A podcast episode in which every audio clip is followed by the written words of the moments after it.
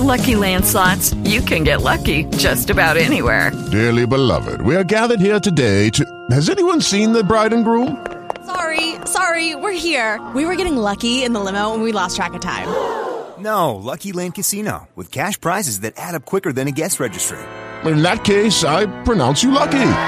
Play for free at LuckyLandSlots.com. Daily bonuses are waiting. No purchase necessary. Void where prohibited by law. 18 plus. Terms and conditions apply. See website for details.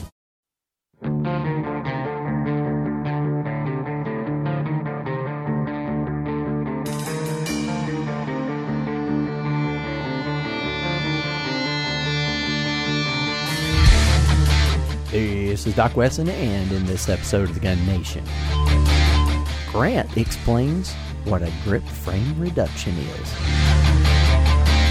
Hey, do you want a bulletproof ball cap? And we get to a bunch of your emails, all that, and more, more, more, more in this episode of the Gun Nation, and it all begins right now.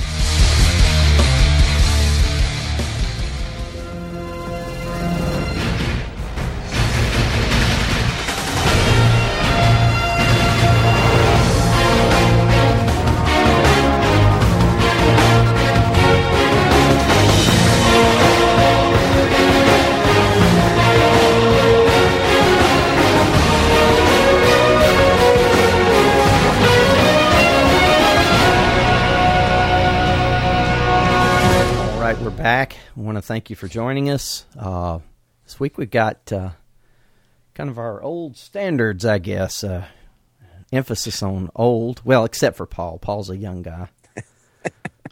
I think that was a slam. Uh, Hey. I'm I'm in that too, man. I'm in the fifty. He's Club. into young guys, it says. Oh, l- let Yeah, me do it that's like right. this: Young at Heart Club. so I never thought I'd ever have to talk about myself that way. Just, wow. Uh, anyway, so as you heard, we've got Paul, we've got uh, Average Joe, we have Grant. Uh, I love Earth Day with uh, Bill Nye the Science Guy Cunningham. yes, yes. Uh, on, on Facebook, I, I had noticed that uh, uh, Grant's favorite mention, um, Bill Nye the Science Guy, had taken a little trip with Obama. Y- y- you'll notice that I'm not the one who was, you know, sucking up to Bill Nye at the airport, Doc. You know, I just stepped up and say, please, "Hey," and he just Bill, took off. please, please recognize me. So anyway, I wasn't wearing a bow tie. That's what it was. That's it. I need to get me a. Do y'all own bow ties? Any of you? No, I don't. For some reason I just would think Grant- that Paul Grant would does. own a bow tie. Oh, I I actually don't own any bow ties. I, I could, I might be able to pull a bow tie off. Uh, Well, I think you could. That's why I was saying that you could sport one. You know. I'd, I'd have to learn how to tie a bow tie. That's uh, I don't know how to tie one. So Well, I mean, you know, you just get the It's clip. been his excuse for a year because there's, it's not like there's an internet where you could look that up. Right? I mean, if that was invented, Yeah, that would be awesome. We should yeah, do that. that be guys. awesome? We, should, should do do that. We should totally do that. You mean wear bow ties? Oh, Oh, my right. gosh. Gore, Gore handled the internet, and I forgot. Yeah, that's right.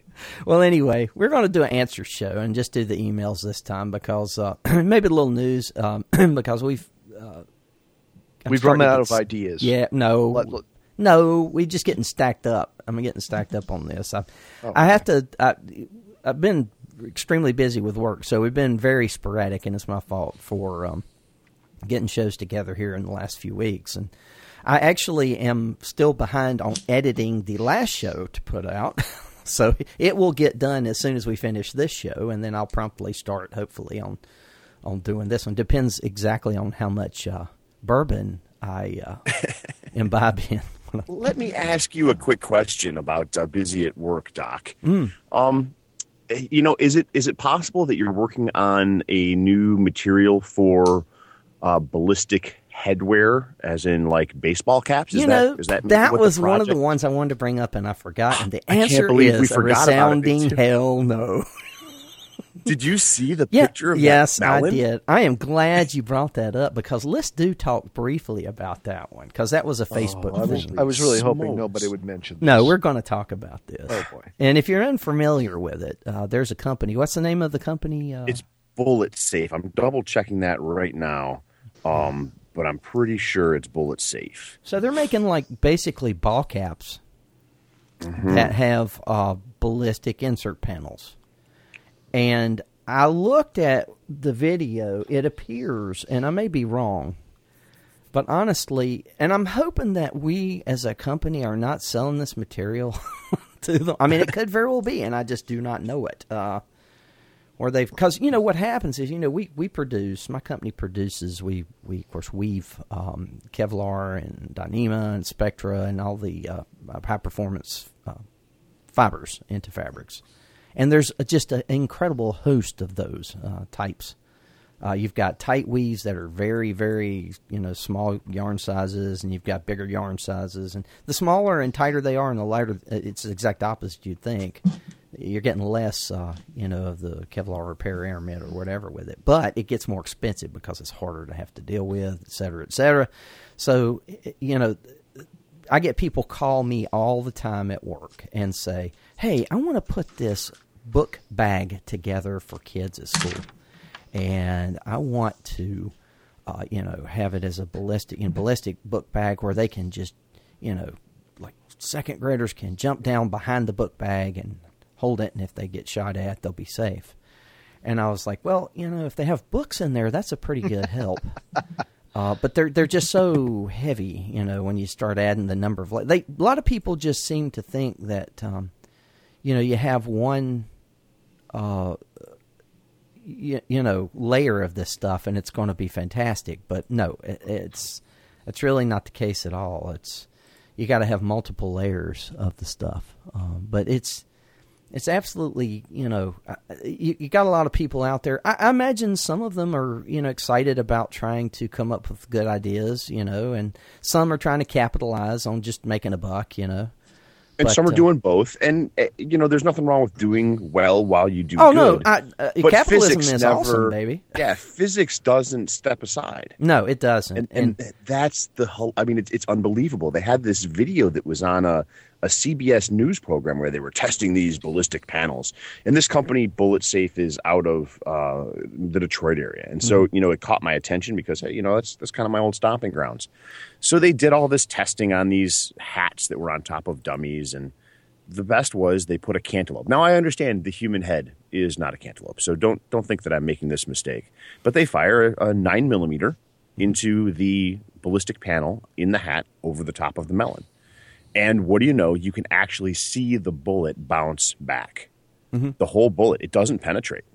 Yet it takes and drives the entire panel through a hole that's now about I don't know 0.6 or 0.75 in diameter through the melon and into the interior. Yeah, yeah. Uh, no, I don't. like it's it's awesome. You know, it's awesome. The the whole, and you're right. I mean, the laws of physics. Is that what you call back face deformation? That's Doc? what you call back face eating.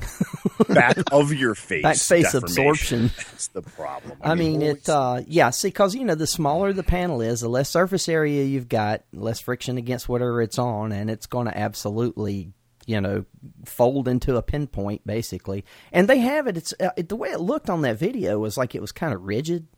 It looked like a rigid one. I, Yeah. I want to say it looked like a phenolic one, very similar to the type that they have in helmets themselves. So it honestly, to me, almost looked like it was a cutout of a helmet stuck into the uh, the front part of a ball cap. You know, right there at the you know at the forehead, so to speak. Yeah, it does look pretty rigid, doesn't it?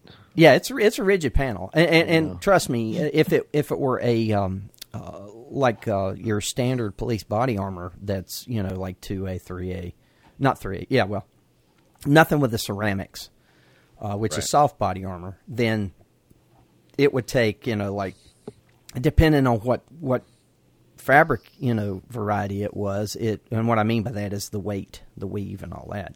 But if you just use kevlar alone it would take like you know 16 20 some odd 30 pound you know cutouts of this fabric you know layers of this fabric in there which would be ridiculous you know so so you know obviously awesome hat.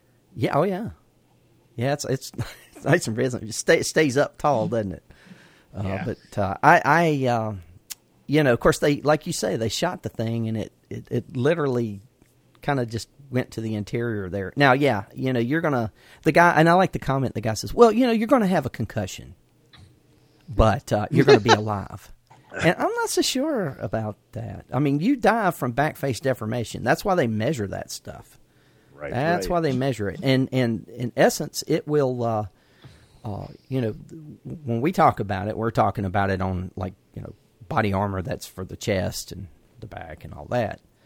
And uh, when it hits, you know, you've got like so many millimeters of deformation that goes in. And I'm telling you, it will absolutely kill the crap out of you. I mean, it certainly will if you don't watch it. You know, Well, you know, I and and I hate having the crap killed out of me too. you know, Absolutely. you have that done quite often, so I can understand your. Well, you know, in the in the training world, we talk all the time about the the idea of doing headshots, and in fact, Paul and I were having this discussion not too long ago about doing headshots and what happens when people actually shoot at the head.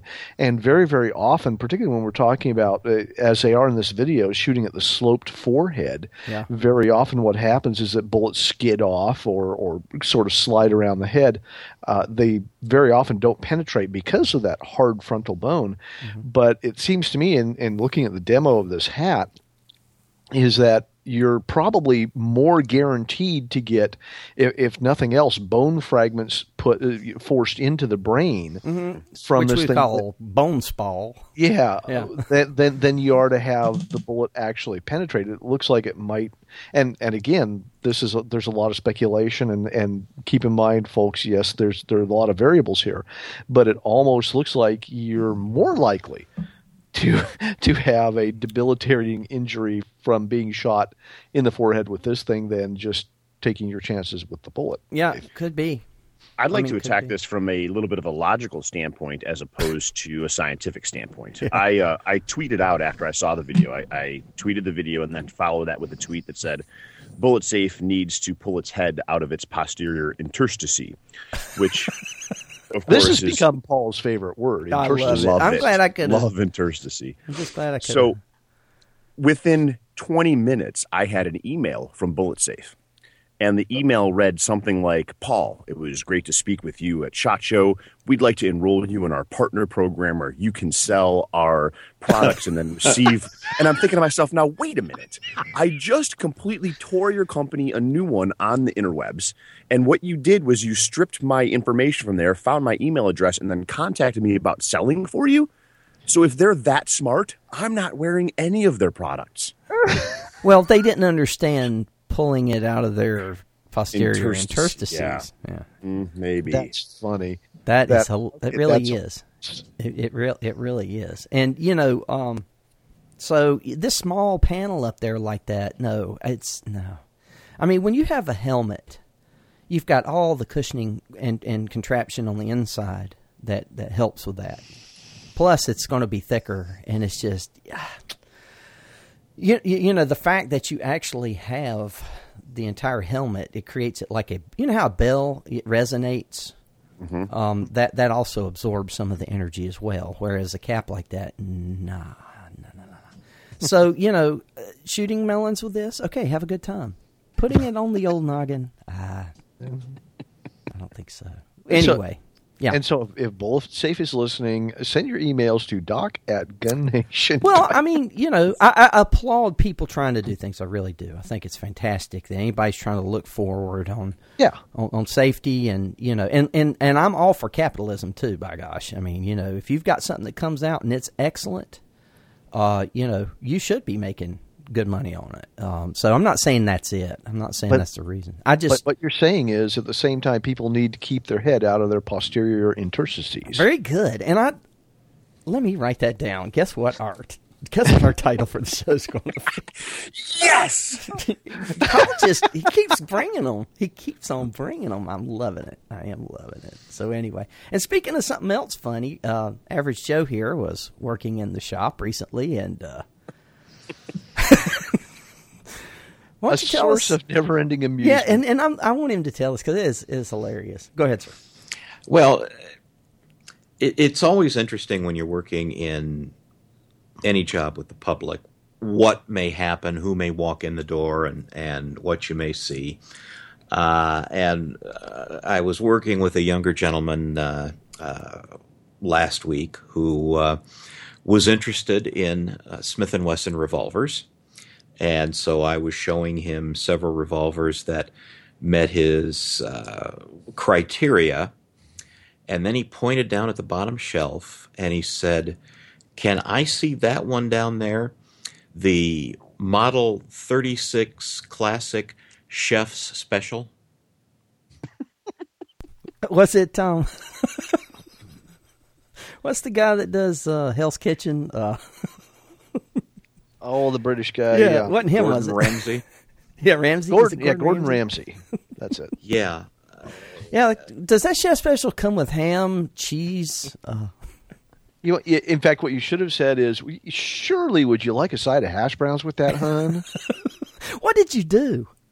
How did you not? Bu- did you bust out right there? I would just, Well, like really. It, it was tempting, and had there been another salesperson um, close by within earshot, it probably would have been difficult to keep from laughing. But you know, I was dealing with this individual who uh, was buying his first handgun. Yeah. and uh, We don't- uh, you know, was just reading the tag incorrectly. yes. Um, and so I just I didn't laugh. I just No, and that's a wise down thing. and pulled out That's a the chef special, Yes. which today happened to be a um, chief special. That was the chef special. Well, that's funny. I mean, but you know, we don't want to make light of a guy that's really trying to do well. I mean, you know, get in there, get him a handgun, trying to learn the stuff. Did you? You never corrected him. You just no, okay. That's probably wise too. I No. think. And what? what wasn't there something else that was? uh uh, there was a woman who came in. Our our shop is uh, uh, very near a home improvement store. We sit just uh, uh, adjacent to one with a few shops in between us, and she comes in carrying a large bag of uh, uh, different gardening supplies and then a huge shovel. And she goes up to the 1911 case and is uh, starting to look into them. And, and I, I walked up to her and said, So, um, how are things going between you and the husband?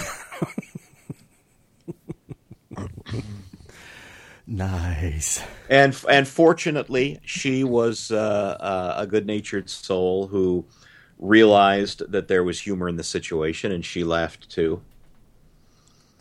After trying, uh, after assuring us that she was not going to go home and uh, shoot her husband. Awesome. awesome. And you said that she was going to bring him back, actually, right? Yeah, she was going to bring him back because she was looking for uh, a carry pistol and uh, wanted to get his input on it as well. Yeah. In other words, do you want to die by nine millimeter or do you want to die by forty-five? That's the question. At least she's asking him, right? Yeah, She's yeah. taking in. She's very considerate, you know. anyway, and and one last question: Do you have any Glock forty threes that? Uh, We've actually had, I think now three or four come into the shop. They're already pre-sold. oh yes, I'm sure. A- And what is interesting to me, and looking in the safe last night, we had two of them sitting there. You know, people called daily wanting to know if we have them, and now we've had two that have come in for two people, and uh, they have not been in to pick them up. Now that's interesting. As crazy as people are to try to get them right now. Yeah, yeah. Well, how interesting. You know, we could take those, put those on Gunbroker. Um, Make ten times. Yeah. and and sell them way above the suggested retail, which is not even close to what we sell them at. We're well under suggested retail. yeah. Wow. Because that's that's the amazing thing, you know. I've seen I've seen them on Gunbroker for uh, six, uh, well over six hundred uh, to seven hundred dollars. Wow. unbelievable. You know, are they really? And and Paul, I know you jumped into the the Glock Boy fan club. Um, But are they are they really are they really all that? I mean, you know, uh, and granted, I'm sure they're great. Don't don't get me wrong. I mean, Glock makes good stuff. I mean, you know, um, sure, sure. You know, here's the deal with the Glock 43. Um, I'm probably never going to carry a Glock 43. Mm-hmm. My lifestyle is such that I can carry a larger gun. It's easy for me to choose how it is that I dress. Yes. Uh, you know, I don't have a problem carrying, you know, my Glock quote 18 unquote. And, you know, it's not the right gun for me. But that being said, what I love most about it is that Glock looked at this and developed this gun from a really appropriate standpoint. Uh, they did not develop one gun, chamber it in 380, and then release it again in 9mm a year later. These are mm-hmm. two specific purpose built guns that are going to serve two different niches with the 42 and the 43. Mm-hmm. And for folks out there, you know, that are having trouble reaching the trigger on a Glock 26, the Glock 43 is going to be a dream to shoot. Makes sense. Um, for somebody that has big yeah. paws, no, a Glock 43 is not going to work very well for them.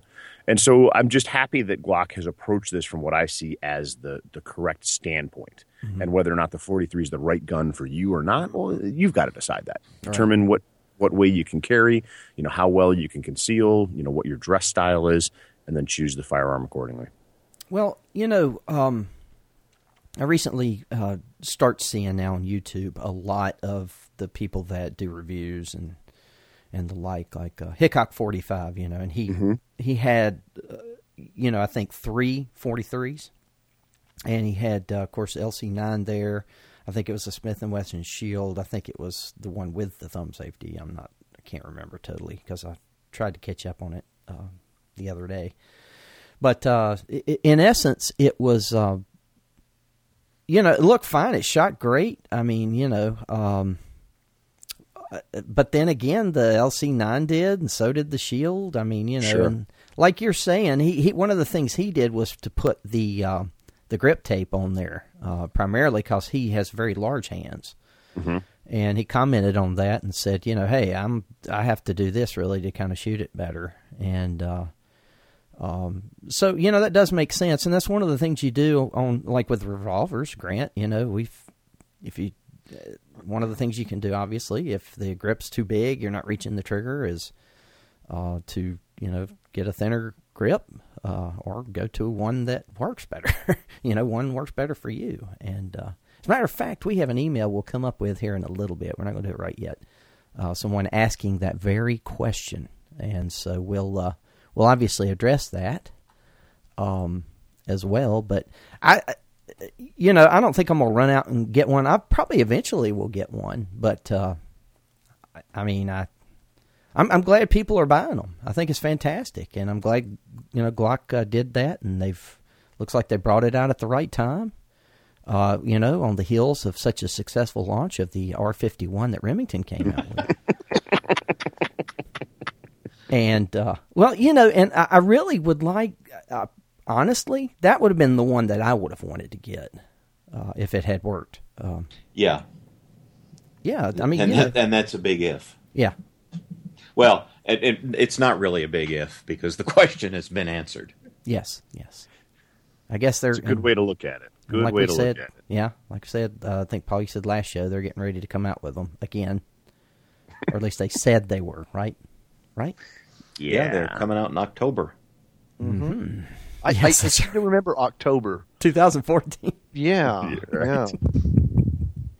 They like October, apparently. they sure do. They sure do. Uh, you know, but personally, to me, the April 1st, you know, kind of thing would be more apt. Just saying. As a matter of fact, Paul, didn't you comment that you thought maybe when you saw it that uh, it was uh, you had to check the date to make sure it was April first. I was like, "What? It's ridiculous." you gotta love it. Oh, unbelievable. All well, right. Well, I'm um, sure. Uh, going yep. back to the 43, I'm sure you saw these, but I, I thought the uh, video of Hitler discussing the Glock 43 was just hilarious. Yes, I saw that. Yeah. A six round magazine? yeah, I saw that. You're right. You're right. Maybe we'll find that and put it uh link to that on the web page. Uh, that was funny. Um, I tell you what, uh, let's do a little news and then we'll get right to the email after that. Um, like I said, we're going to kind of do a little answer show this time because our email's starting to get backed up. Um, the Ruger Mini 14 tactical rifle is now being offered in anybody? 300 blackout. Yes, the AAC blackout 300. It is uh, going to be an overall length of 36 and one quarter inches. The length of pull is uh, 13 inches, and it's going to weigh a scant 6.75 pounds. And it retails, you got it, just like the rest of them, for $1,019. Yes, so you now can you now can have that with the 20 round capacity magazine. And uh, of course, it comes uh, with a blued finish and a black synthetic stock. If you're not familiar uh, with uh, with those particular rifles, the um, I, I, assume eventually they'll probably make it in that one that's got the uh, well, I'd say that, but I don't know that because they didn't do it in the Mini 30 either. The uh, synthetic collapsible folder, I think Tapco makes it for them, or a, what, a, what is it, ATT or ATI? ATK. ATK LMNOP uh, can make it. And then, uh, uh, but maybe so, maybe so. I don't know. And of course, they all come with a uh, blade front sight and adjustable rear, rear sight, and a 16.12 inch barrel length. So what do you think, guys? Rushing out? I'm sorry. What was? Uh, Excuse me?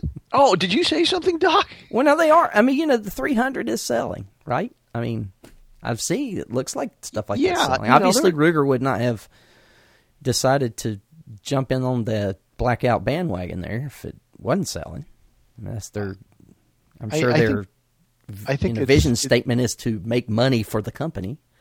I'm I'm sure the same dozen people in the country are probably buying up all the 300 blackout rifles. I, I I don't get it. I I po- in fact I posted something on Facebook several weeks ago now about kind of critical about the 300 blackout, and it was an article somebody wrote and said, you know, the, the 300 blackout just doesn't make a lot of sense. And uh, you wouldn't believe the 300 blackout fanboys that came out to defend that round. It's it's really pretty amazing. It's kind of like, I guess, the 357 Sig or the 10 millimeter pistol. There's that really really vocal group of people who really like the round, and uh, kudos to Ruger for taking advantage of that market. I can't imagine that though that the the people who are into the blackout round are going to be terribly excited about a Mini 14. Yeah, I- that's the. I I, mean, the whole point, really, isn't it? Like, like you've got the two opposing, you know, rounds that you can use in it. The, the what is it? The 230 grain. Uh, you use it with a can, and it's supposed to Mm-hmm. give you really very silent. Um, I guess close quarter use. Yes, it'd be very, very quiet. And then, uh, of course, you can also shoot something that gives you more of the 762 by 39 um, you know, ballistics um, out of it. you know, that's I- what Ruger should come out with, though. Is a is a Mini 14 in like 7.62 by 39. Oh gosh, you know they could call it the the Mini 30. That yes, I was hoping they Yes. call it the Mini 7.62 by 30. There's an idea. You know, Wow. okay. All right. But I mean, the whole point was to you know to get it in a in a you know a AR style rifle, I guess, and and to be able to shoot it like that. If I'm hopefully I'm not mistaken here, correct me if I am, but isn't this kind of like the 300 Whisper, the 300 Blackout? If you're familiar with the 300 Whisper, anybody? I don't. Yeah. I don't know the whisper myself. Yeah, J- J.D. Jones, I think, was the one that came out with the Whisper. Correct. Yeah. as a Wildcat kind of cartridge in the past. So I mean, I, it, it almost looks. I mean, really, it, has it not got the dimensions of the Whisper? I mean, Yeah, if if I remember correctly, there was um, the the the Whisper did come out first, and of course the Whisper was a Wildcat. yeah, and I I don't know how close. I would have to really go back and look. I don't know how close the blackout dimensions are to the Whisper, but I think it was obviously clearly inspired. yeah. Well, I mean, and two, the big deal was, and and this is one of the reasons why coming out in the in the Mini 14s kind of like okay, uh, kind of scratching the head a little bit, but the the, the magazines, uh, 20 round capacity magazines. They're obviously going to be Ruger magazines for that rifle, but in the uh, the AR platform, uh, because the the case dimensions, uh, you know, in diameter are the same as the uh, 556, uh, you you could use those magazines. So now you've got uh, proprietary magazines through Ruger. You have to purchase if you want more of them. So, and this is just not cheap at all. Holy cow! Wow. Anyway, I'm sure it works. I mean, that's a great 762 works. Well, and I wonder if really the target with that rifle is those areas in the country where folks cannot necessarily own that AR pattern rifle. That's possible. Can't hunt with that True, AR pattern rifle. Yeah. And so, you know, if you provide with the proper magazine capacity, you know, someone say in New York uh, where where hunting is restricted and, and ownership of firearms is restricted so that those AR pattern rifles aren't an option. Well, here's an option that's actually been around for years now, chambered in a new caliber. Mm-hmm. And I'm all for helping those folks that are, quote, behind enemy lines um, you know, have have firearms that they can use for both sporting and defensive purposes. So if that's the direction Ruger's headed, I apologize about everything else I've said. Yes. Yeah, I'd, I'd have to agree with you there, Paul, because I know that the in, in a lot of jurisdictions the evil features Right. of the AR-15, and we can look at California where if you want to know an AR-15, you have to do the bullet button and and you have to have the the thumb hole stock and all that kind of thing. Thing on the shoulder So- that goes up. Yeah, mm-hmm. Yep. exactly. Yeah. And I I have two ass- of those though. Mm-hmm, mm-hmm. I assume the Mini 14 is available for sale in those very, very restricted areas like California and New Jersey and New York. What other what others are really restricted like that? You know, I had a conversation with the folks uh, at Troy uh, when we were at the NRA show, and we talked specifically about that because they've introduced both the AR-15 and the AR-10 in a pump action, and and really, I was I was asking honest questions, trying to wrap my head around it, and and that's when I had that epiphany: was, oh wait a minute, this isn't a semi-automatic rifle, this is a pump action rifle this is going to be legal in places where the hmm. AR 15 is not. And so hmm. it gives that person that can't have the AR 15 another option. Mm-hmm. And I'm all for that because normalizing even just the look of that rifle in those um, anti gun political climates, that's actually a really good thing. Makes sense. Well, I, I'm sure I it's going to be a fine rifle, but I'm just sad that we have to do that, Paul. Oh, Yes. there's no doubt about that. Yeah, no I'm doubt just- about yeah. that. I, I'm now very depressed. I think I'll Have excuse some me. kombucha. I'm gonna yes, with your kombucha funk and your sinuses and the earlier Yeah, oh, Grant, of course, was in just absolute peachy form this morning. Uh, I was running behind. We're, we're actually doing this in the morning on a Saturday, and uh, I was uh, had, was out uh, power washing the uh, driveway, and then all of a sudden, uh, you know, I was like, I got to get in. I got to get the show done, you know, and uh, I saw a message from Grant saying he was tired of waiting, and uh, he's just been Because Lord only knows what Doc was doing out Well, there. I think, quite frankly, he and Bill Nye were, and we're not going to go any further there, but Bill Nye being Doc's favorite person in the world and his best friend forever. So. Not that there's anything wrong with that. Well, as you can tell, Grant's voice is slightly raspy. He has uh, some funk going on in there, and uh, I think he was saying it might be some fun fungi and uh, you know some mold or something. Which, if I'm And not mistaken, isn't kombucha made of fungi and mold? Yes, Doc. Just saying. Yes, Doc. Just yeah. saying. So is cheese. Go Doc. ahead and I go have a lot of and- cheese well, on my Quit eating cheese too, then. Just saying. Uh, Ruger also has come out with the 7717, which is now in the 17 Winchester Short Magnum. And uh, let's see. Uh, yep, 17 WSM cartridge. The bolt action gun will have a, a walnut, American walnut stock, which are very nice, checkered in a 24 inch stainless steel barrel. Metal parts will be a matte stainless finish. The guns will weigh about 7.5 pounds. A six round rotary magazine feeds that rifle. And as with the others, uh, the 17WSM version does not ship with sights. Ruger does, however. Uh, machine integral um, scope mounts directly uh, into the receiver to provide an exceptionally stable mounting surface. And uh, the MSRP is uh, 9.99. Uh, this one makes fairly decent sense. I mean, You know, I'm I'm surprised that I now I shot the WSM Mm-hmm.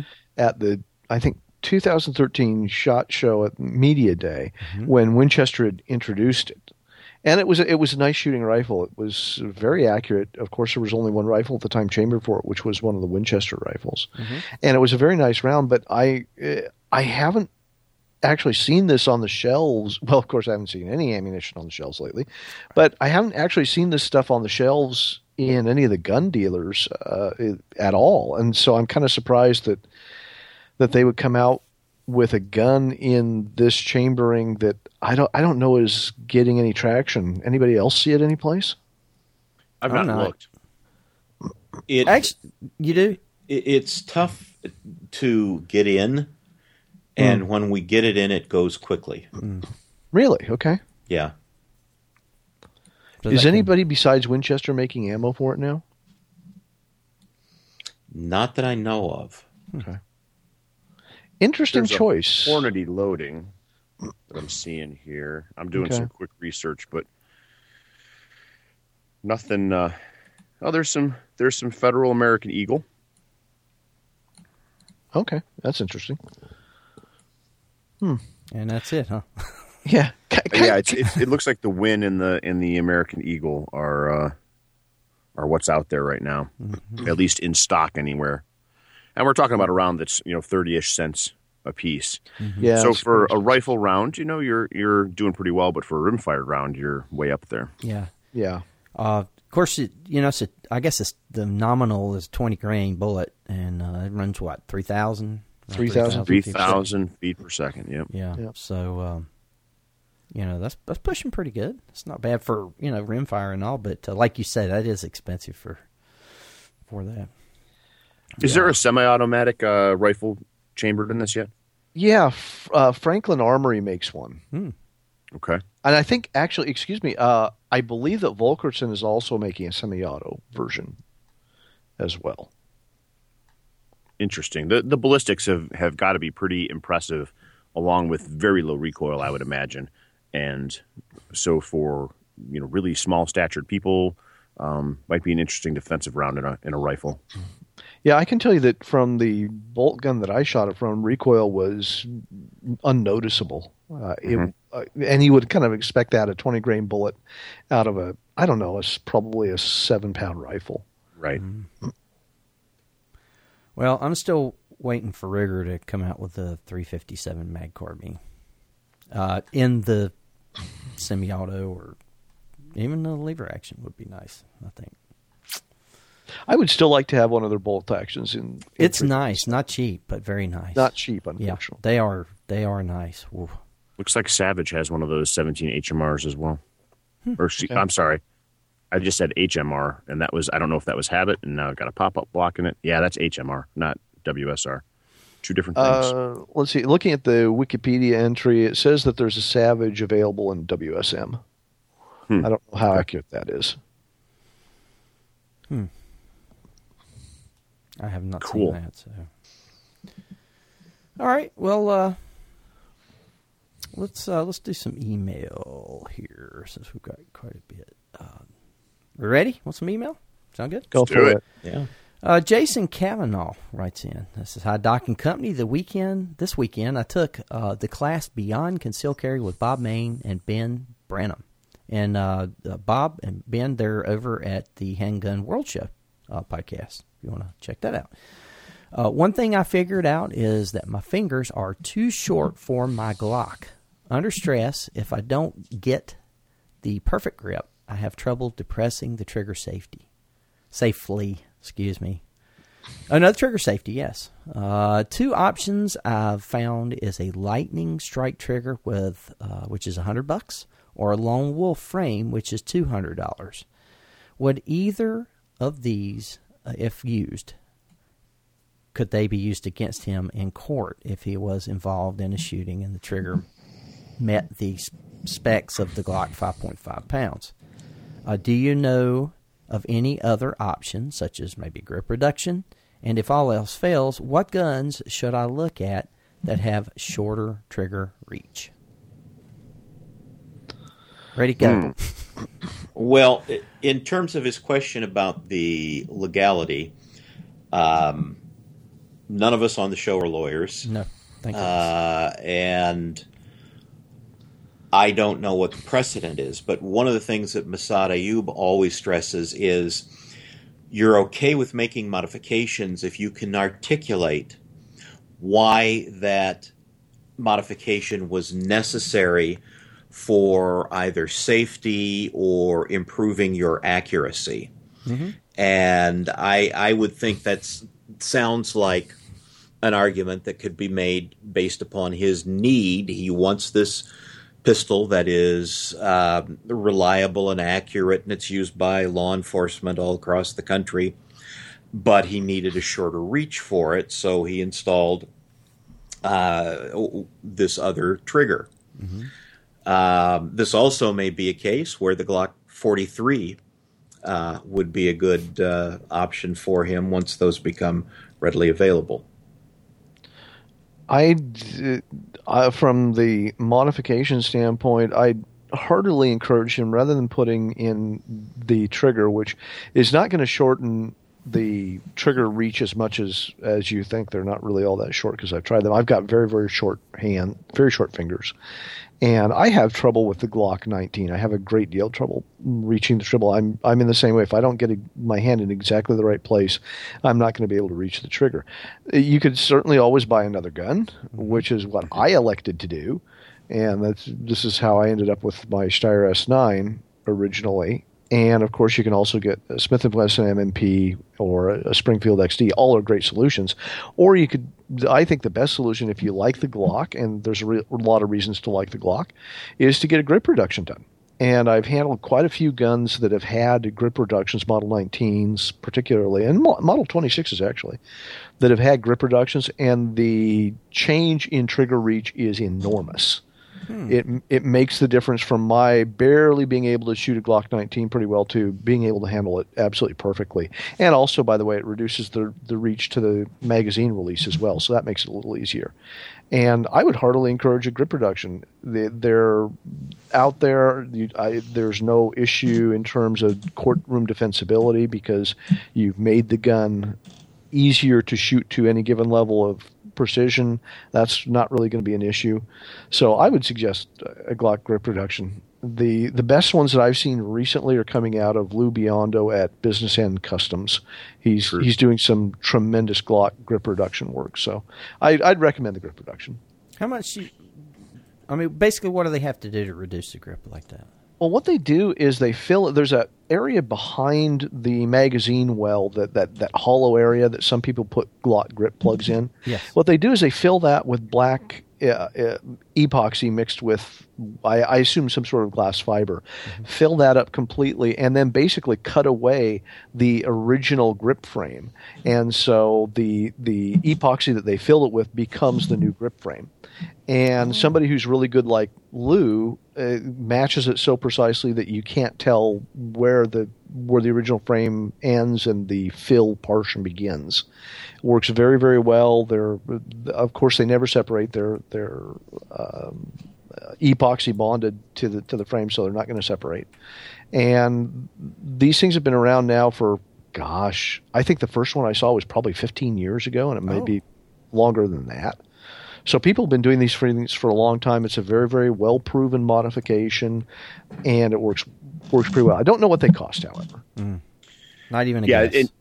I, I think that uh, the grip reduction is a really good possibility if you like the Glock. Understand that once you reduce that grip, it's going to going to virtually uh, eliminate your resale value of your gun. Yep. I, for a lot of folks, that is that is a good non-issue. Point. For me, good it was a non-issue. So that's one thing to think about and understand beforehand. Um, when grip reduction started, also understand the idea that there weren't other guns out there in the Glock niche other than the Steyr, which really wasn't all that well known. Um, there wasn't an M&P, there wasn't an XDS, and so or an XD, excuse me. These were this was a solution to a problem at the time. Well, now there are some commercial solutions to that problem in, in buying that Smith and Wesson or that XD, which both have a shorter trigger reach than the Glock does. Um, so understand that you have some other choices. I have the exact same problem now. Interestingly enough, I only have it with one of my Glocks. There's a Glock 17 that I have where if I don't grip that gun just perfectly, that the trigger safety won't disengage the way I place my finger on the trigger. And it works on every other Glock, just not that one. So one of the things I'll throw out there is if you have multiple Glocks or if you have a buddy with a Glock, take your frame apart, yank out your trigger, take your buddy's trigger, slap it in there, and see if that makes a difference. You may find a solution for $35, and I made that number up, but it's about that to replace an entire trigger pack on a Glock. You may find that there, you know, a part is just a touch out of spec. Maybe there was a mold that was just a little bit, um, you know, uh, uh, worn and was allowing the plastic on that safety to be a little bit larger than it should have been. Give it a try. It's worth um, spending that money to figure that out. If you go the reduction route, Grant brought up probably the best in the industry, Lou Biondo. Do not just pick somebody off the, the interwebs. I've got I've got two Glock, Glock frames that I'll be happy to share with you right now that were folks that did a grip reduction for me, and they're just frames because there's nothing else attached to them because they're ruined. So choose carefully and understand that you want to go with somebody that really knows what they're doing when it comes to a Glock grip reduction. Yeah, definitely. Interesting. I I never looked into that. Uh, didn't realize that's how they did it. You know, filling the hollow cavity back there like that. That's. I could see where somebody that didn't know what they're doing could mess up really easily. Oh yeah. yeah. I could see that being a destructive mess. the the biggest problem is is that they they destroy the uh, integrity of the frame, and so on both of these guns, I can literally just crush the frame. Oh. um, you know, and and I mean I'm, I have big man hands, so you guys probably have never had this kind of an experience, but um, you know, just Ow! squeezing, Ow! Oh, that's just squeezing that, cold. that frame, I can I can literally just crush it around a magazine. And of course, at that point in time, now you know this gun is it's no longer safe to fire. Something else I forgot to mention when Grant and I were uh, at NRA, we stopped by the Apex booth, and Apex does um, trigger packages for Smith and Wesson M and P series pistols. And so there are folks out there that even with the shorter grip uh, reach or the shorter trigger reach on an M and P have a hard time reaching the trigger. They've got a trigger called the forward set trigger, and although the name says forward set, understand it moves the trigger back in the trigger housing. It makes it a shorter trigger reach. Uh, I, I will say I did try that that Apex trigger at the NRA show, and if you've got an M&P and you've got still have trigger reach issues, I've got to say that forward set trigger, and again I've got small hands. That forward set trigger really makes a huge difference. Yeah, the the forward set trigger is a nice setup, and of course, again, you know, we're talking about a trigger modification. So, what it is that Randy brought up at the beginning of this conversation is important. You need to be able to articulate why that's important to you, um, and if you can show that your hand doesn't fit the gun properly, and so you made a fit change, that's going to take the wind out of a prosecuting attorney's argument that you made a change because you're a, a crazed killer, and that's what we need to be able to articulate. or a guy with big man hands. hey, well, now where this forward set trigger? Where where can this be acquired at? You can get that from Apex. Apex. So just do a search for Apex forward set trigger. You can pick them up. Pick them up at Brownells. Um, I just made a link to the video that uh, is up on Personal Defense Network. If you just go to ssa.training slash short trigger, it gives a video overview of that Apex forward reset trigger. Cool. Very good. Okay, well that's uh I think that was answered well. Thank you. Uh okay, so you know, we talk a lot about uh thumb safeties uh and uh you, you know, uh, people are going to have their opinions on them. Uh Paul, I believe you have an email. Oh goodness! Am I correct? Y- You are correct. I, I still have the bullet safe email up in front of me, and so it's almost as terrifying. Uh, mechanical safeties. The, I, this email is quite possibly the longest, most graphical email I've ever received in my life. Mm-hmm. And I have to say, um, it's it's quite interesting. I, really, the uh, the the shtick of it is we've got a couple of graphs where on the y-axis, the up and down axis, there's a level of threat that is uh, starts at zero and goes all the way up to you know remote Alaska bear country, which may be uh, the the worst threat that a person faces, and then on the x-axis going across from from no threat to close quarters combat, we've got a need for firearm security, I believe is what that says. Need to defend oneself, need to defend other people. And so what, what the the email is doing is trying to show how mechanical safeties may be more useful in some circumstances than in other circumstances based on how safe you need to keep your gun and how much you might need to use your gun to defend yourself or to other folks. And and so on this graph there would be an area where no mechanical safeties would be appropriate. And then there are places where you know safeties would be almost necessary. Mm-hmm. Really kind of an interesting thought. Um, I don't get it. I I think that, uh, and I, I appreciate the writer sending us in the email and I, I appreciate the time that he he took to to draw these graphs that I'm still really trying to figure out. But I, I think that it kind of misses our point, and, and and I know we've made this point many times before, and so we'll make it again. We're not denigrating those people who choose to have a mechanical safety on their gun. Right. And I and I think that's the first thing, and and that tone kind of came through in his email. I think a lot of people uh, feel that, that we're making fun of people who who have mechanical safeties on the gun. We're not. We simply point out that the mechanical safety is one more thing that you have to train to use, and one more thing that you can forget to use in a critical situation. That's it. That's all we're saying if the choice is between having a mechanical safety and not having a mechanical safety, in general, from a defensive standpoint, I'm going to pick not to have the mechanical safety because, again, it's one more thing that I have to train to do and one more thing that I have to remember to do. And having, and Paul and I both come from a competition background, and, and I can remember a time back in the day when I had been shooting 1911s and CZ75 clones and Browning high powers for, for a number of years in competition, that's what I carried also. And I got into my first surprise scenario in a quote unquote tactical match. And I, we had shot most of the match and went into one of these scenarios, and I drew the gun and forgot to take the safety off. Now I'd done this draw stroke procedure tens of thousands of times up till then, I thought that it was completely automatic. But in this particular case, I was so surprised by what was going on, I drew the gun and forgot to take the safety off. And that was sort of my awakening point that said, you know, maybe if I can forget to do it here, I can forget to do it when my life is actually on the line. And that's why I started going towards guns that don't have a mechanical safety. And this is what we, we tell people uh, we get the, the emails all the time that says, well, this is a training issue. Yes, that's our point. It's something that you have to train more in. It's something you have to practice more in. And that's time and effort and attention and all that other stuff that you can't spend working on other, perhaps more important skills.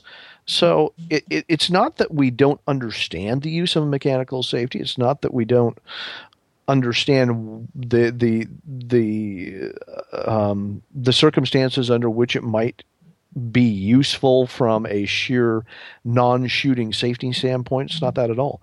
It's the idea that when we're talking about a defensive tool, it's one more thing that you have to train and one more thing that you can forget. That's all. If you choose to carry a gun with a mechanical safety, great. You just have to practice and train with it and I'm I'm taking a look at the graphs, and I, I read through Charlie's email again here as as you were speaking, Grant, and uh, you know I think I think one of the things that folks misunderstand about mechanical safeties, and I don't know, I'm not I'm not putting this into Charlie's head. I don't know that this is what Charlie's trying to say because he doesn't come out directly and say this. But when we look at mechanical safety as a tool to make it more safe to store our gun, then we're missing the point. We've got we we can't depend on that mechanical safety as a safe storage device. Um, the mechanical safety is simply there to prevent the trigger from being pressed when it's not intended for it to be pressed, or even more importantly, to keep that gun from being fired when it's dropped on firearms that don't have a drop safety. That's the that's the reason that the manual safety was invented was to put in a way to keep that firearm from being fired inadvertently. That doesn't necessarily work for when someone is handling a firearm. If that safety gets turned off, it, if it doesn't get used at all, and the trigger gets pressed, that gun's going to fire. So, so that's number one: is we've got to take and and step away from the trigger as a device that allows us to more safely store our firearm. Uh, the second thing is is that when when Charlie shows in his graphs here this idea of of the the places and the times when uh, a safety might be more palatable and when it might not, um, we don't get to choose those circumstances. We don't get to pick when it is that we're going to use our defensive firearm. We don't get to choose the the kind of environment that we're in and the level of safety that we have because the fact of the matter is if we find ourselves in a violent encounter it's chosen us. And it could happen in the driveway of a nice neighborhood that's perfectly safe where no crime ever happens or it could happen in the middle of a, a neighborhood that no one would want to be caught in after dark. You mean like We- Nashville? exactly like all of nashville I mean, except for the Grand Ole Opry itself. I mean, that was that's a great place. Yeah. But um, yeah, we don't get to pick that. And so, if we're choosing to use a firearm for defense, then we need to choose the firearm that is going to most uh, help us to defend ourselves efficiently when we need to. And that is going to be, for most folks, I believe, a modern firearm that doesn't have that manual thumb safety so that we can use that gun when we need to. And I think what Charlie's trying to do here with the email, and I really appreciate it. I, I think it's a um, he obviously put a lot of time into this email and, and shared some some um, some cool stuff in there and made some cool comparisons. And thank you for that, Charlie. I think what he's doing is trying to help us put this into into reference for folks that are out there.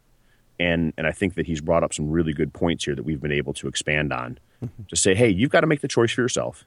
And my personal opinion, I'll speak for myself and myself only, not for the gun nation as a whole, just all of the gun nation people with man hands. Um, you know, I I believe that a firearm with no thumb safety is probably the best choice for most folks for defensive use and proper training to go along with it. Okay, man hands. how tall are you, Paul? Uh, six eight, And and how what's it? Five eight. I'm sorry, five eight. five eleven and a half. Actually, Yeah, so I'm, not, you're I'm just not a- a, tall oh, guy. I'm five. half. I'm five ten. half. So I'm right. you know. I just I trying to figure was- out where you got that bunch of bananas you call hands there. yeah, exactly. I Anyway. Uh, Uh, you know, it's 5'11 and a half. We got to have, right, you know, right. Yeah, I stress. so want to be six feet. Please. See, but w- by the time you reach fifty and you start compacting, that half just disappears. yeah, right. it probably already has. Who and I just knows? haven't had my height measured recently. So. What, I, what I can what I can say, tell about Paul is that uh, he is d- dwarfed by Hickok 45. Oh gosh, that guy is Oh, yeah. huge, tall. yeah, Yeah, I was standing next to him at the NRA show, and he's like eight feet tall. Yeah, I Well, mean, that- he's- I mean, and- Huge. really, he's like six eight, right? I mean, Yeah, I think he is. Yeah, six he's eight, six nine. he's I mean, big. good gosh. We uh, we met up with Steve Fisher as well at the uh, uh, Nighthawk Custom booth, where we also met Sheriff Jim. So we had a we had a good time at the Nighthawk Custom booth, and I've known Steve for a long time. And when I shake Steve's hand, I shake his palm, and he shakes my forearm. I mean, it's like, holy smokes, man, that tickles. Don't do that. That's like shaking Jerry Miculek's hands. If you've ever met Jerry Miculek, like Oh. he's got these gigantic paws, and it's like, yeah, if yeah, where's my elbow, Jerry? Jerry, where's my elbow? Yep, true. No, no wonder he's not like Popeye. I mean, you know, shooting double action revolvers as fast as he does, and having to carry the meat hooks around that that big a meat, Yep. meat hook, you know. So, wow. Okay, so we have determined that should that be the title of the show, man hands.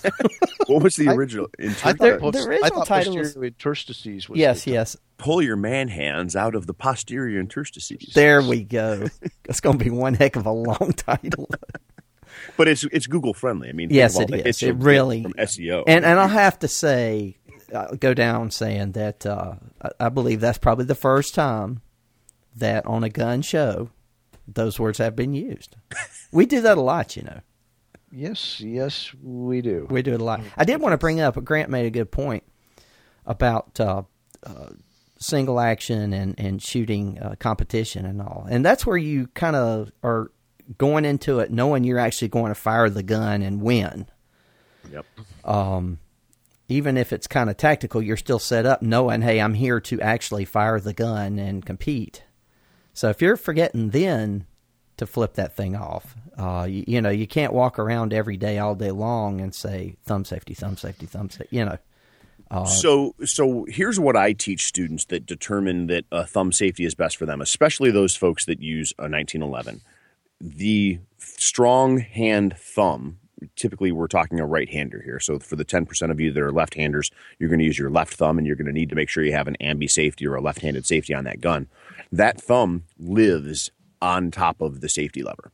Whenever you grip that gun, the thumb goes there. And then as you draw, and, and come to the position, and you'll have to determine when the right time is to turn off that safety. Um, that thumb is able to press down on top of that safety, and then it stays there until it's time to turn the safety back on. That's the only time that it comes off underneath, presses up, and then rests immediately back on top of the safety again. Right. And that's how I habituate students to use that safety.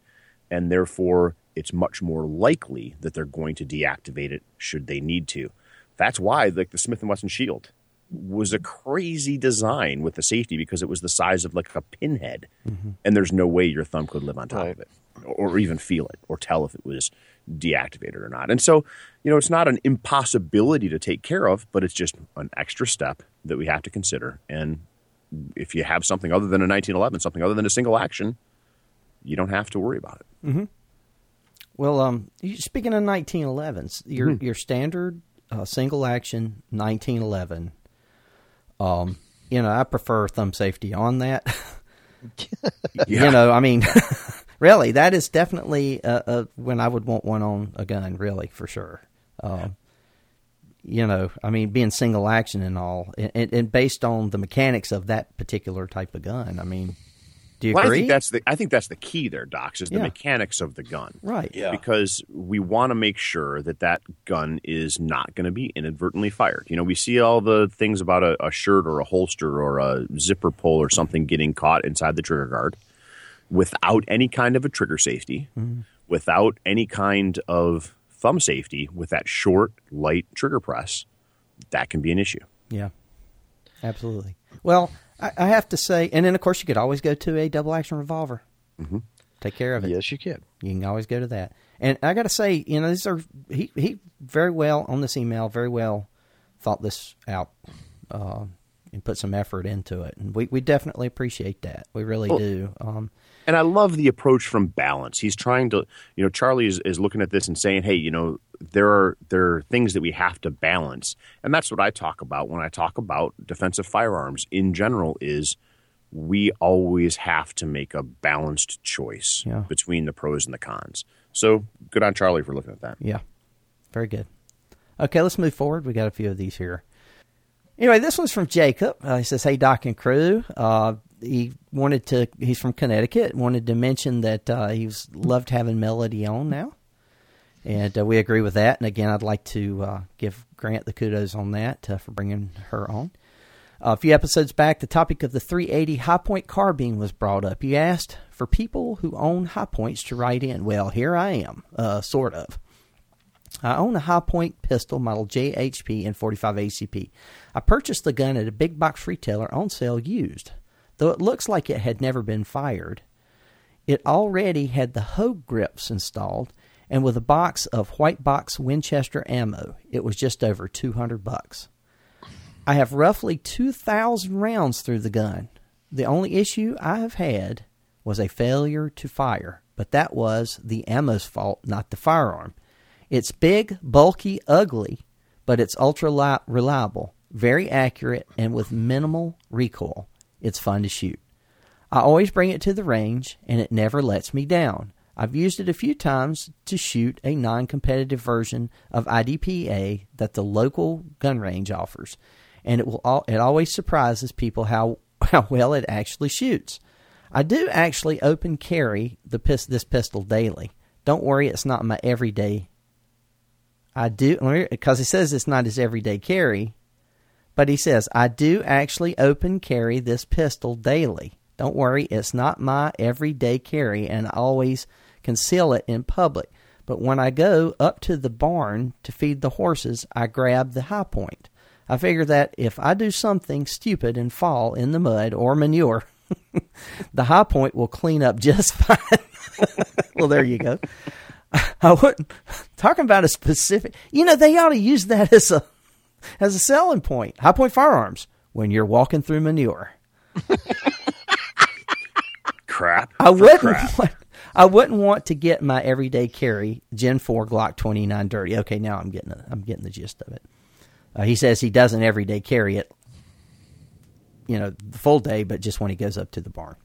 I would love to own a Hi-Point carbine. However, by the time I fell in love with my pistol, the carbines were made illegal in Connecticut. Our governor, Daniel Malloy, has stated that they are unsafe and can't be owned.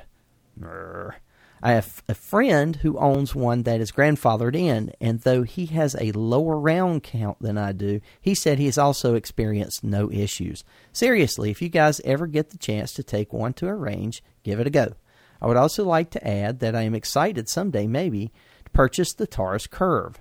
I don't think I'd carry it often, but it looks weird, and it's different, and for that, it will, assuming they get the stamping issues sorted out, earn a spot in my safe. Until then, I wait patiently. Take care, crew, and again, thank you, uh, that uh, Jake from Connecticut. So yeah, we did ask. We talked about the 380 uh, Hi-Point carbine, and we were like, okay, trying to figure out why. um, but uh, it, it's you know, I did make the call out. If anybody has had good. Uh, uh, you know, service out of these things, let us know. And this is good that he wrote in to tell us this. And I, by no means do I want to say because I've never owned one. I mean, you know, and that was one of the reasons for it. But um, uh, I've heard, you know, the carbines do shoot good, and they shoot well, and they don't really have any issues with them. Uh, they look like something that should have been on the 1970s versions of Star Wars. Right. in 1960s. yeah. Well, okay. they they they remind me of what people in like 1950 thought that life would be like in 1990. right. True. That's what they remind me of. True. But uh, and he's right; they are big, and I do think they are ugly looking. Now, some people, that's I guess, beauty's in the eye of the beholder at that point. But uh, nah, they're just ugly. Anyway, um, do uh, w- w- what do you guys? I mean, you know, um, I, I still don't feel like I would. Now, I've known some people that actually had them uh, that have had problems, like massive problems. I, I say I know them. I know of them. They're at the range, and uh, one guy went in one day and was shooting one, came out, and it just had. He, he brought it in a little box, out in a little box, because all the parts were kind. Of, I mean, really, that's exactly what happened. And uh, you know, of course, the um, the the range operator immense, immediately launched into a diatribe as to how stupid it was for the guy to have the gun and carry. I mean, just totally berating him there. And, and you know, I mean, it, all we know is he could have been shooting it for somebody else. I mean, I I, I, did, I didn't appreciate the way he did that. Um, I mean, if he's got a comment about the gun. I, in my opinion, he could have just said, "Well, you know, Hi-Points. I don't know, you know." And then, of course, afterwards, I asked him, "Have you ever shot one? Have you ever had one?" No. Uh, so you know, I You read about it on the internet. Though. yeah, yeah. But um, and, and that's one of the reasons why you know I kind of wanted to call out to have somebody to, to let us know what their what their thoughts were because uh, you know I've not shot one. I don't have one. You know, so uh, you guys got any comments uh, based on this email? Crickets. Crickets, it is. Thanks for thanks for writing in. I mean, Yeah, really, you know, appreciate it's, it. It's it's an area that I don't have experience with, and, Right. and I probably won't have a chance to get experience with. But you know, um, for some folks, that may be the right choice. So, thanks for sharing, and we appreciate that. hmm sure do, sure do. And uh, uh, once again, uh, if anybody from the uh, Hi-Point uh, company is listening, it's excellent for the walk through the manure. So that could make a nice title too. could, Man, we're getting yeah. bigger with our title, aren't we? Well, we got to think about it. I mean, it's it's important. Yeah. Anyway, okay. Uh, let's see here. Um, here we go. Uh, this from Sean, And uh, Sean G. Sean says, "Great podcast. Look forward to hearing every week. We thank you for that. I don't have many guns, but I'm slowly growing. I re- is slowly growing. I recently acquired a 1900 that is a 19 an oh excuse me an FN 1900 that is nickel plated. I don't know. It was designed by Grant's favorite gun designer, John Browning. I don't know. I know it was. Des- excuse me. God, again these glasses. Uh, by John Browning. Uh, Grant does love John Browning. We know that. It has some scratches on one side. I was wondering if I should have them taken out and replace it. Uh, replate it rather. I also picked up a New England Firearms break action resol- revolver. It does not list the model or caliber. How would I find out what caliber it is? Keep up the great work. I guess Grant, you might want to. The called you out. yeah, if you get uh, the the gun designed by a guy who wasn't talented enough to build a revolver. But anyway, uh, I wish Man, Ian you are just here right now. That'd Grant. Cunningham. yeah. The the if the finish on the 1900 is original, and I don't remember if they made them nickel plated originally. I uh, I'm sure they they probably did because nickel was relatively popular during the run of that gun, and they made. Gosh, they made the better part of a million of those darn things. I mean, it's a it's a was a very popular gun at the time. If the finish is original, I would leave it. Uh, I would not want to try to take it because the only way you're going to take scratches out essentially is to strip the plating, repolish the the part, and then replate it. And I don't know that I would go to that extent. I think I would tend to leave it. Like I said, especially if it's original finish. Now, if you've got any nickel peeling, any place like it, typically around the muzzle it will peel, or or sometimes around the sharp edges of the trigger guard it will peel. Then, yeah, I might consider renickeling it and then having the scratches taken out. But I would base the decision on whether or not you're going to refinish the entire gun. And as I said, if the if the nickel's in good shape, and particularly if you believe it to be original finish, and a decent refinisher can probably tell you if it is or not, I would tend to leave it. Mm-hmm. Can I Just ask a leave it. couple questions, Grant? Sure. Out of, out of curiosity. So, I- from from your statement, I would imagine that you're saying that if you leave the original finish, which has minimal wear on it, it's more valuable as a firearm than to have a perfect new finish. Is that Exactly. Yes. and is that the general general rule with firearms, whether they're blued, whether they're nickel plated? If it's an original finish, it's going to be even if it's worn, a more valuable finish than a refinish. In general, yes. It it depends a lot on on the gun, of course. If we're talking, say, a if we were talking a recent production, say 1911, was uh, you know, something in the last say 20 years or so, then no, go ahead and, and refinish it. It's not really going to affect it. But when we start talking about very old guns, and the older they get, and the more unusual it is to find something with original finish, then the more valuable it's, it's going to be. It's very much like furniture and anybody who's ever watched Antiques Roadshow and watched, especially the the twin brothers talk about having original finish on uh, furniture, it's kind of the same thing. When you get to a certain point where you don't see original finish, it becomes an issue. We're starting to see this now with some of the guns produced in the 1950s and 1960s, and of course, pythons are a really, really good example. You don't want to refinish a python unless it's just really heavily worn because the original finish is, is very desirable. And we're starting to see that too with some of the blued Smith and Wessons from the from the 50s and 60s. It's getting a little hard to find certain models that have original blue finish on it. So it's very often better to leave the original finish than it is to refinish. All right, I want to follow that up now with a question about wear. You talked about heavily worn. When we're talking about scratches, like our listener writing in, is that significantly different than holster wear? Depends upon where it is. It depends upon how bad it is.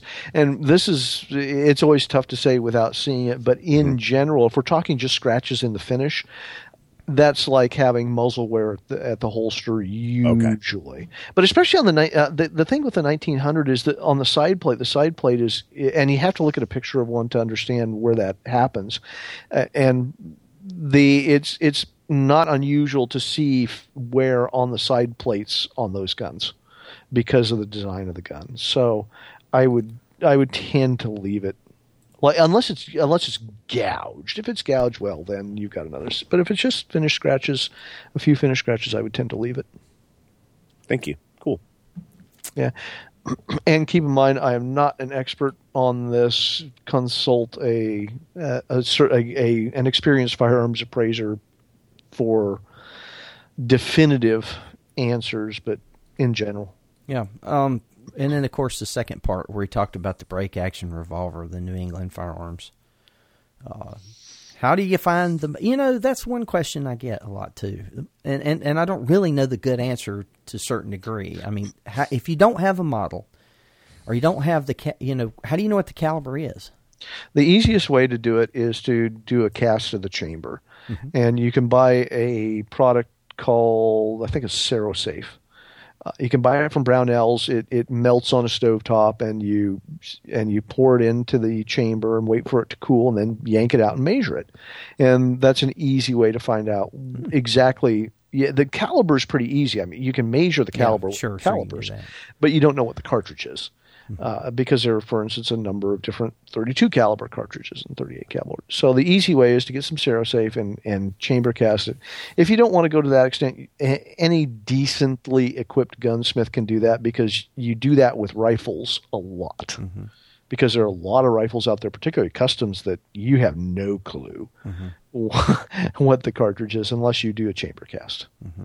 So find find find a, a gunsmith that's used to working on custom and antique rifles, and trust me, they will have this stuff. Yeah, because I mean that's an important point. You don't want to put the wrong thing in there and you know end up with metal in your forehead. Yeah, exactly. Of course, you, You could may- wear that ball cap. yeah, I was going to say maybe you got for that. Well, I tell you what, we, let's get one more here. And uh, Grant, I believe uh, we have an anonymous emailer. Yes, we do. Uh, we have an anonymous email- emailer for, well, he's not anonymous to us. We know who Yeah. it is.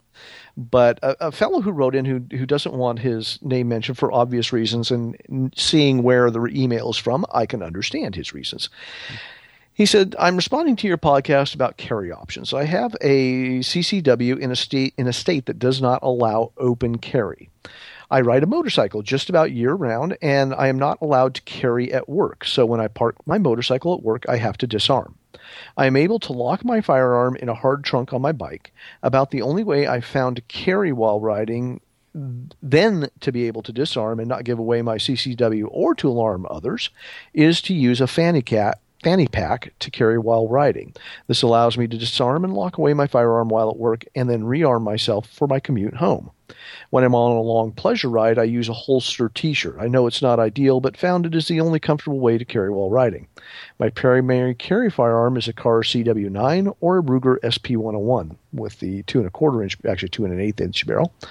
I am wondering if you have any other suggestions for carrying while I'm riding. I am open to any ideas. I have been a long time listener and enjoy the information presented, particularly that by Grant, who is a wonderful human being. Oh yes, Yes. That part wasn't in my email. Well, you got the abridged version, obviously. Oh, gotcha. Um, so, and has little hands. in my little hands. Little hands, Grant. Um, okay, I used to uh, back in my early days. I used to ride a motorcycle most of the year round, even here in Oregon, and it takes real dedication to ride a motorcycle in the winter here in Oregon. I got to tell you. Of course, it was the battery operated kind from Fisher Yeah, Price. that's right? true. Yeah. Vespa. Yeah. Vespa. Uh,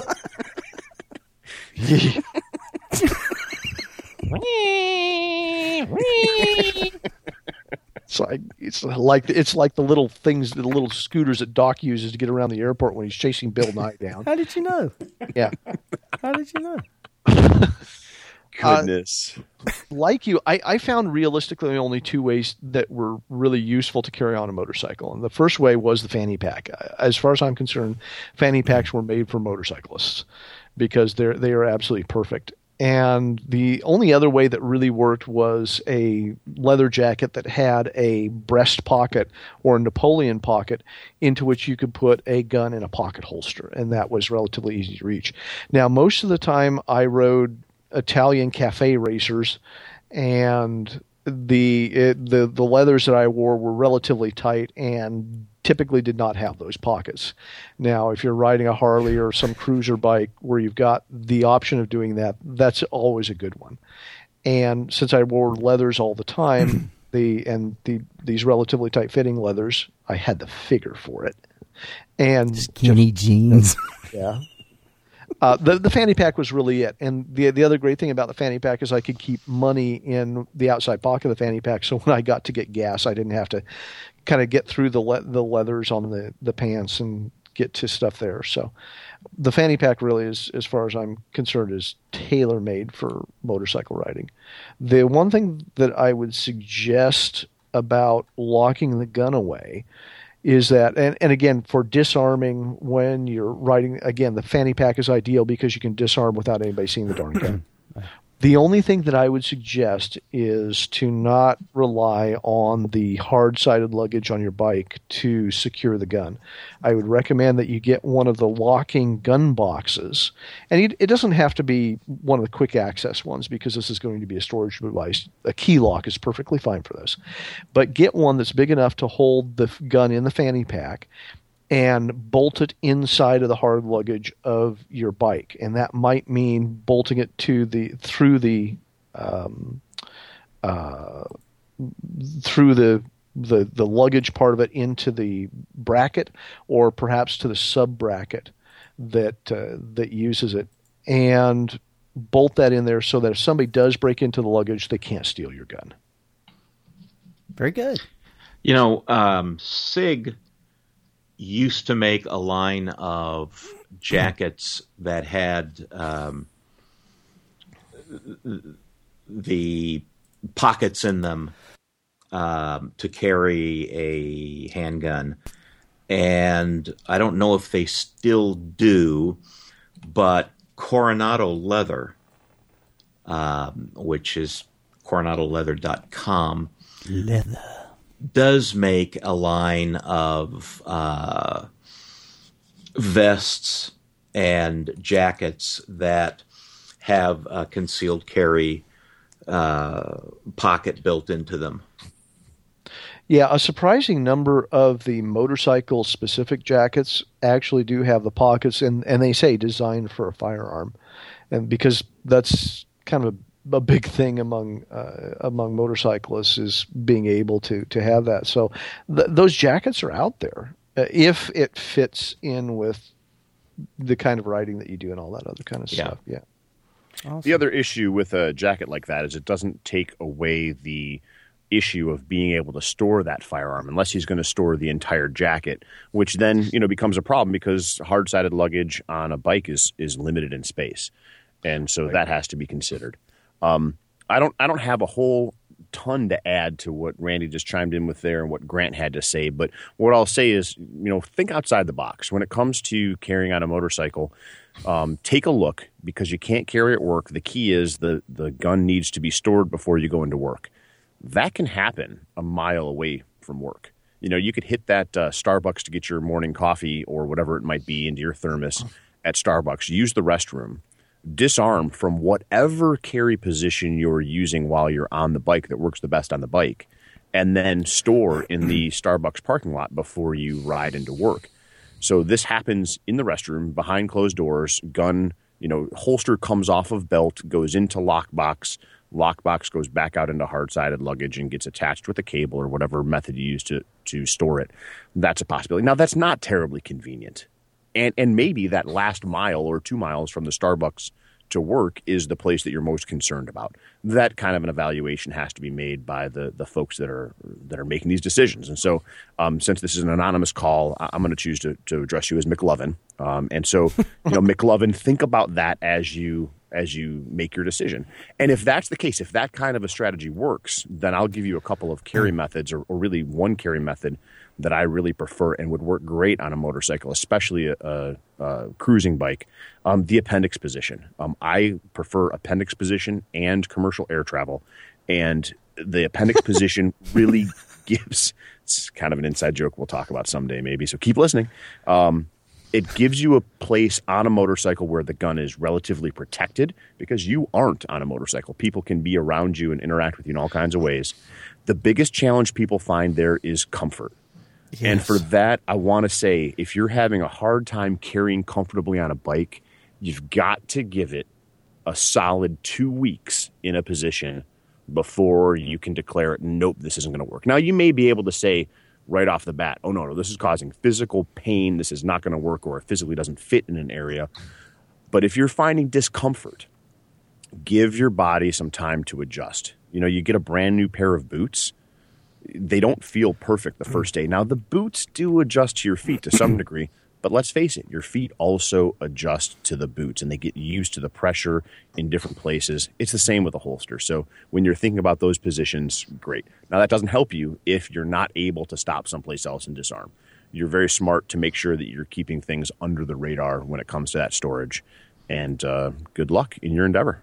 I'm glad you brought up the appendix carry because, uh, you know, back a few episodes ago, uh, you know, we were talking about carrying in a car, and, and Paul, you uh, mentioned the reasons why you wouldn't want to carry off body in the car, which Right. I thought that was excellent. And so I have switched my mode of carry in a car to make sure that it's on my person at all times. Awesome.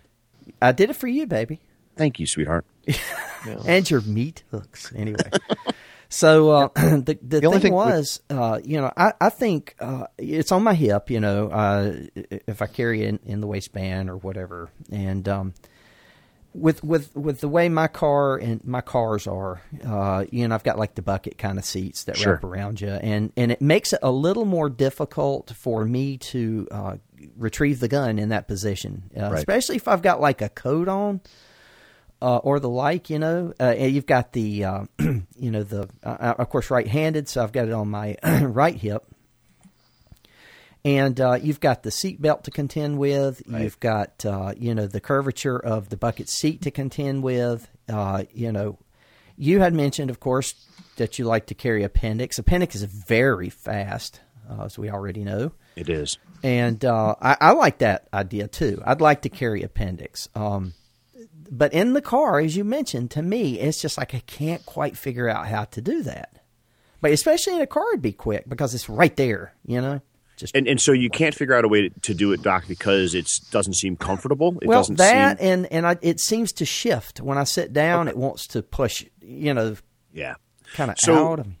When we look at appendix carry, uh, just like any holster, there are some things that we need to look at in that holster to make sure that it's going to be secure for us. And and in appendix carry, I traditionally like either a very wide attachment point, so you know an attachment point that's about an inch in in uh, width across interacting with the belt needs to be the same size as the belt so that it holds tightly. And i am very much in favor of hard attachment points uh, when it comes to appendix carry. Soft loops just don't seem to work anywhere near as well. I'm the kind of guy that wants that gun locked in place so it's going to be exactly in the same place every time. And so when it comes to appendix carry, think about hard attachment points, either two attachment points or one wide hard attachment point. And that'll help keep the gun in the proper position because otherwise, you know, things move around in that area of our body. When we stand up, things are in a different position than when we sit down.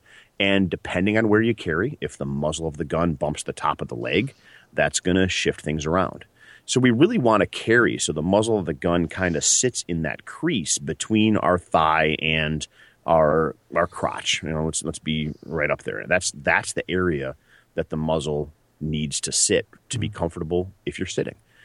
And that's an important key. Now, I've got to I have to confess about something now. Like I'm I'm actually almost terrified to say this. For the past 2 weeks, I have been carrying appendix in the most comfortable appendix carry holster that I have ever experienced. Um, and it is a holster that costs $22.49 retail. It is a Blackhawk ARC, ARC, appendix reversible carry holster. This thing has a, a, a softness to the polymer that makes it pretty comfortable. They've rounded it out all the places it needs to be rounded. It's got a one inch wide uh, polymer attachment point that is height adjustable, so you can bury that gun deep down in the waistband or lift it up and out. And this thing is incredibly comfortable and incredibly well designed. It might might not be perfect for everybody, but here's what's cool about it is it allows you to try appendix carry for less than dinner out. 25 bucks, you're, you know, giving it a shot. And for a couple of weeks, go for it. And so that's what I'll suggest out there is that if you're thinking about appendix carry, um, this holster opens things up. You don't have to spend a 100 bucks to get a holster to try appendix carry.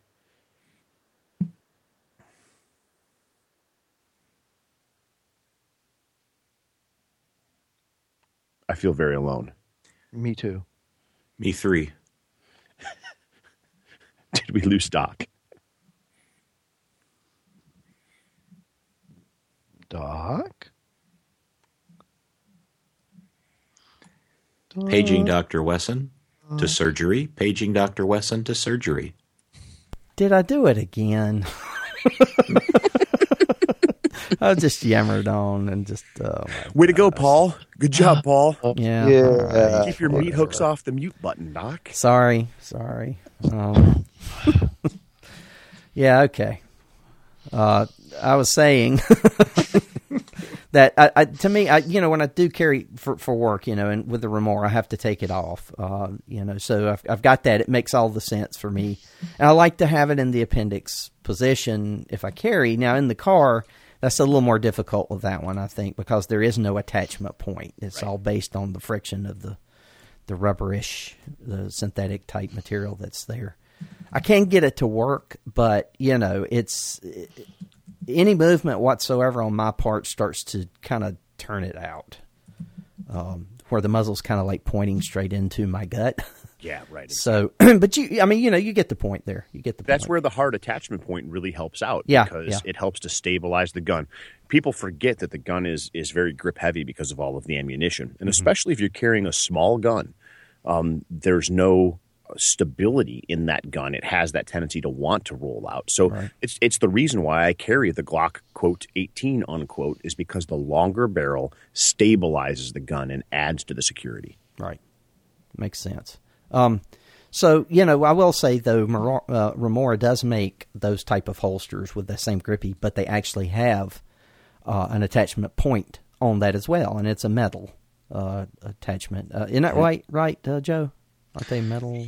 Yeah, and Via they're snap. also they're also making a uh, Kydex hybrid holster. Yes, now. yes, yeah, the hybrid as well.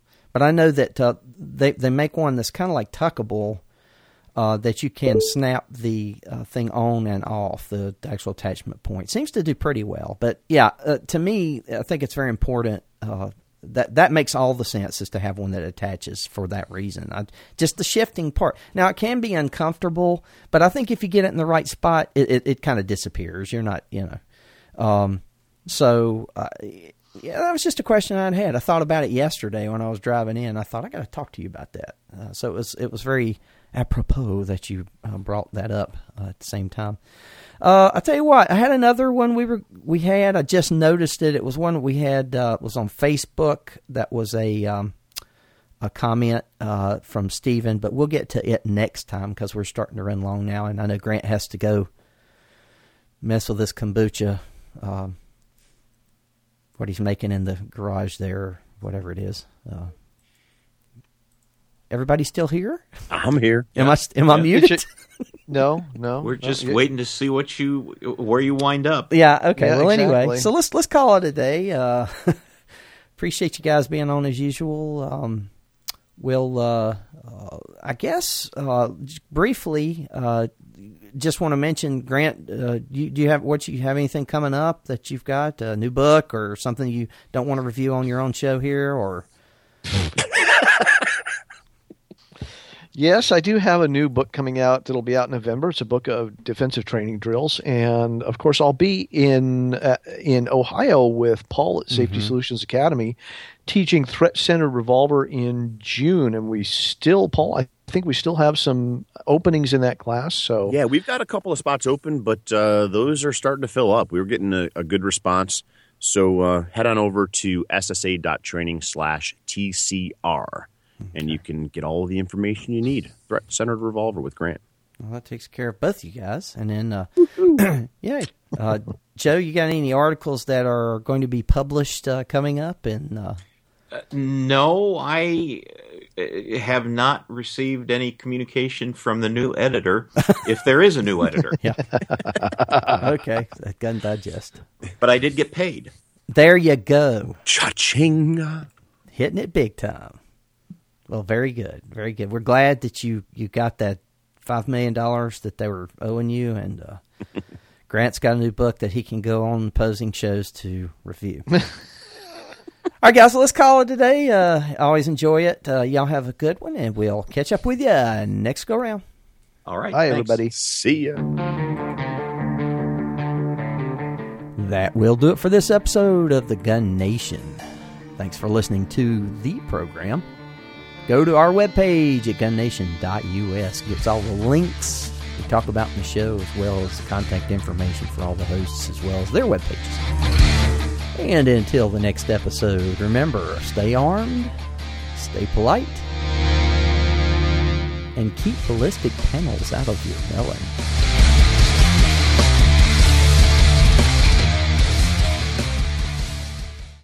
With Lucky Land slots, you can get lucky just about anywhere. Dearly beloved, we are gathered here today to. Has anyone seen the bride and groom? Sorry, sorry, we're here. We were getting lucky in the limo and we lost track of time. No, Lucky Land Casino, with cash prizes that add up quicker than a guest registry. In that case, I pronounce you lucky. Play for free at LuckyLandSlots.com. Daily bonuses are waiting. No purchase necessary. Void where prohibited by law. 18 plus. Terms and conditions apply. See website for details.